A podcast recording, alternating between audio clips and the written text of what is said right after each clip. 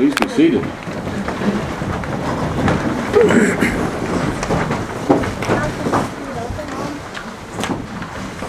In the words of St. Francis of Assisi to Brother Dominic on the road to Umbria, Good morning. Good morning. How are you doing? I'm glad you're here.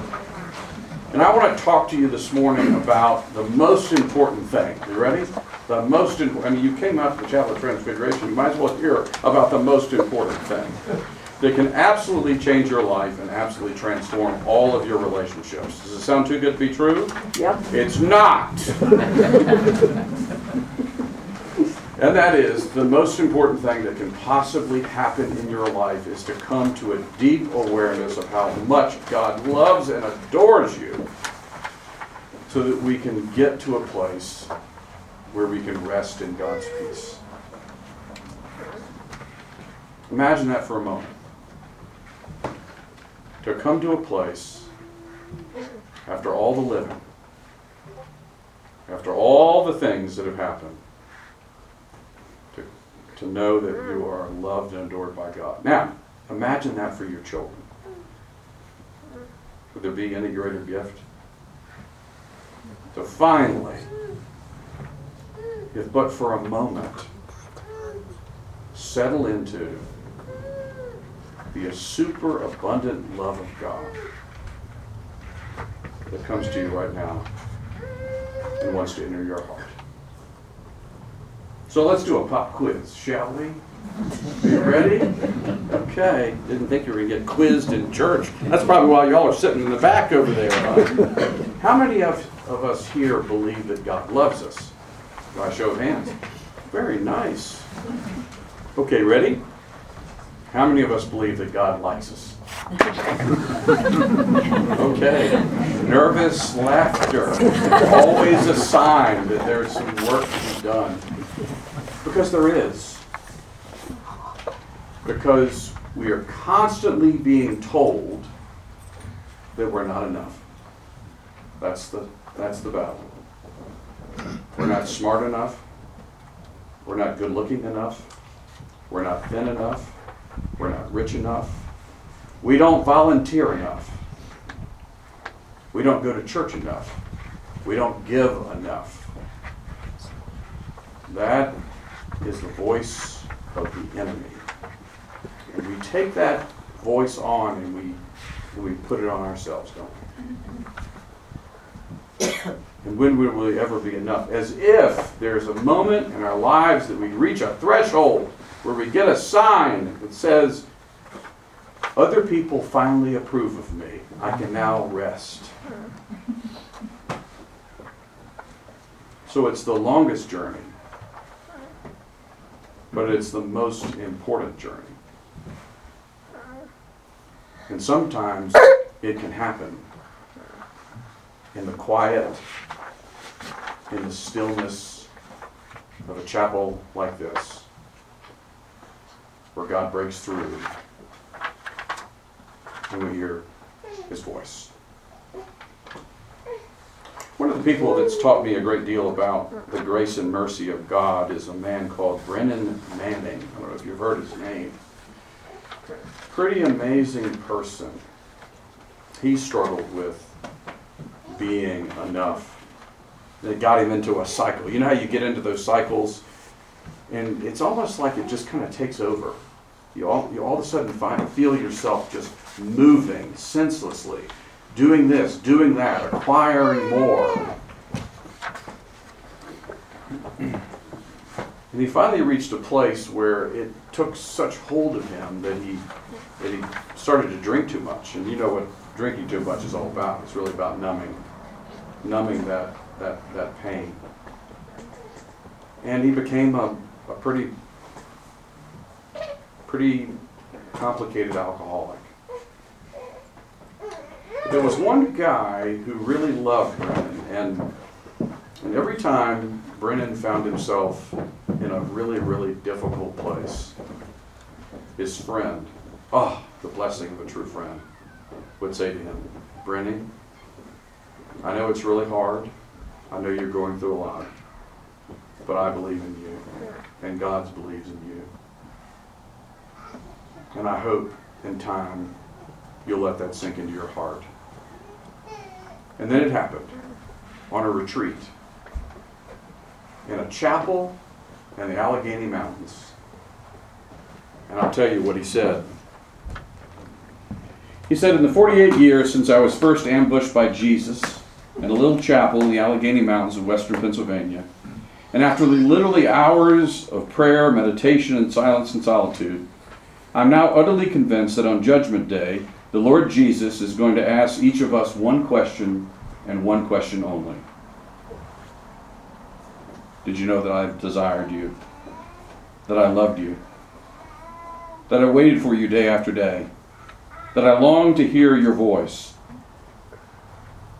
He said the real believers are going to say, Yes, Jesus, I finally got to that place and I believed it and I tried to live my life in response to it and rest in the peace of us of it.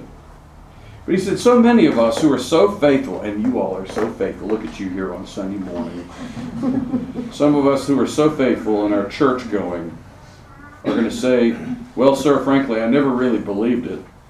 I mean, I heard a lot of wonderful sermons about it, but I always thought it was a kind of a way of speaking, a sort of a pious, kindly lie to make me feel better about myself. And he says that's the difference between what he calls real Christians and nominal believers that are bound in bondage across the land. He says, No one can measure, like a believer, the depth and intensity of God's love, but at the same time, no one can measure, like a believer, the effectiveness of gloom, pessimism, low self esteem, self hatred, and despair that blocks our way to God. He said, do you remember the famous line of the philosopher uh, Blaise Pascal? God made man in his image and man returned the compliment. Too often we make God in our own image, and it turns out that he's as fussy, rude, narrow minded, and legalistic and unforgiving as we all are. But here's the God of the Bible the God revealed in Jesus Christ, who says this. I know your whole life story. I know every skeleton in your closet.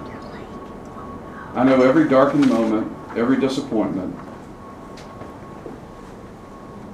And I dare you to love yourself as I love you, just as you are, and not as you should be. Because, friends, you're never going to be as you should be. Which means we need to stop shooting on ourselves.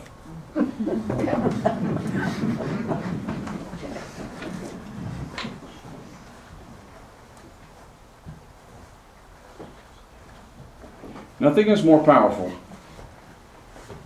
than to know the love of God. Because if we don't know that love, we will be absolutely wrapped in pain in a deep way for the rest of our lives. One of the most moving stories that I ever heard was a story about a man called Ronald Mallett. Ronald Mallett wrote a book about time travel and about his own experience with the loss of his father.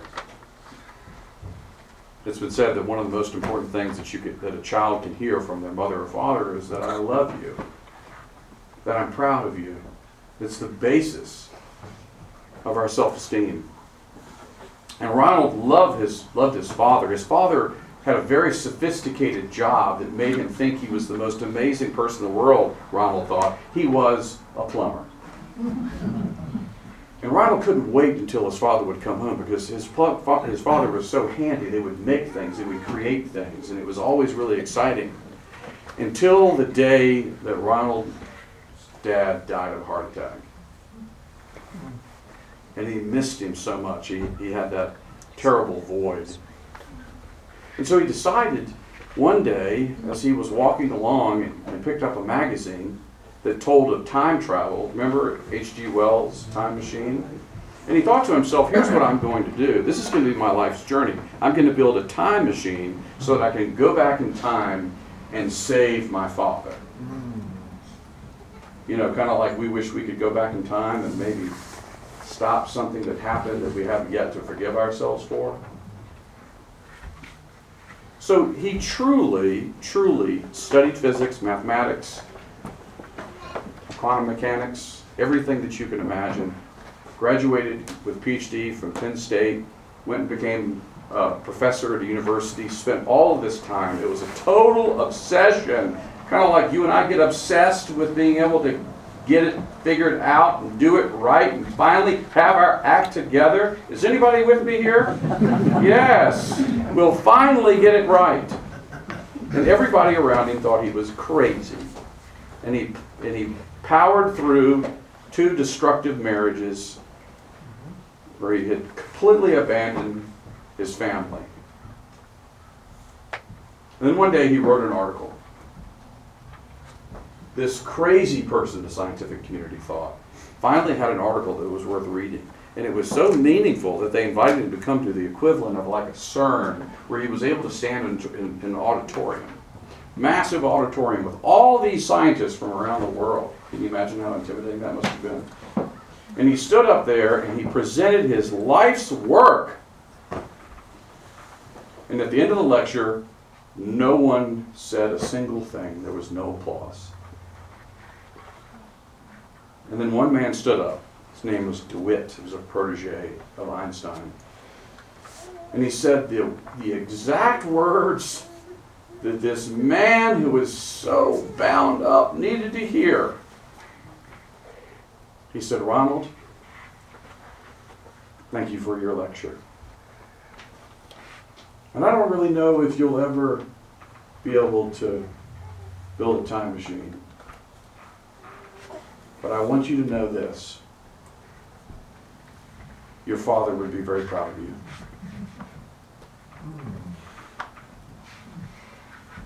And he said at that moment,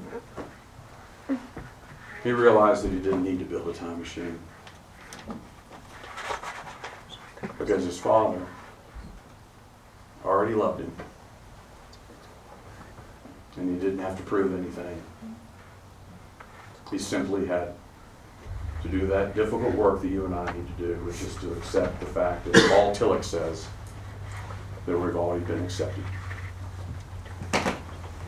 In the final, one of the final acts of The Color Purple, do you know The Color Purple, the great musical?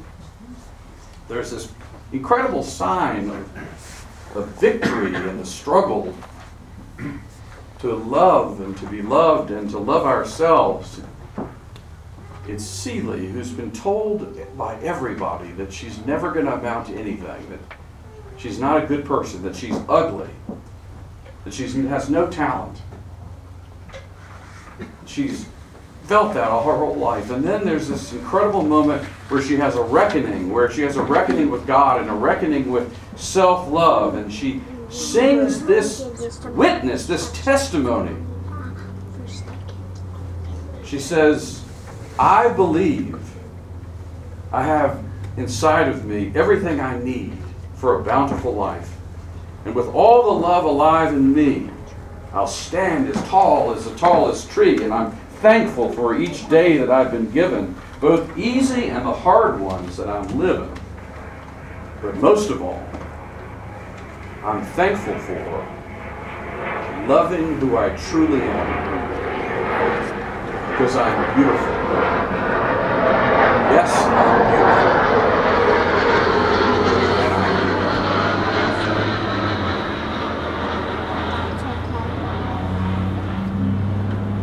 Those are the words that God has for you this day. He knows you, He knows your whole life story, He knows everything that you think and feel. And He says, I love you. And I'm proud of you. And you're here.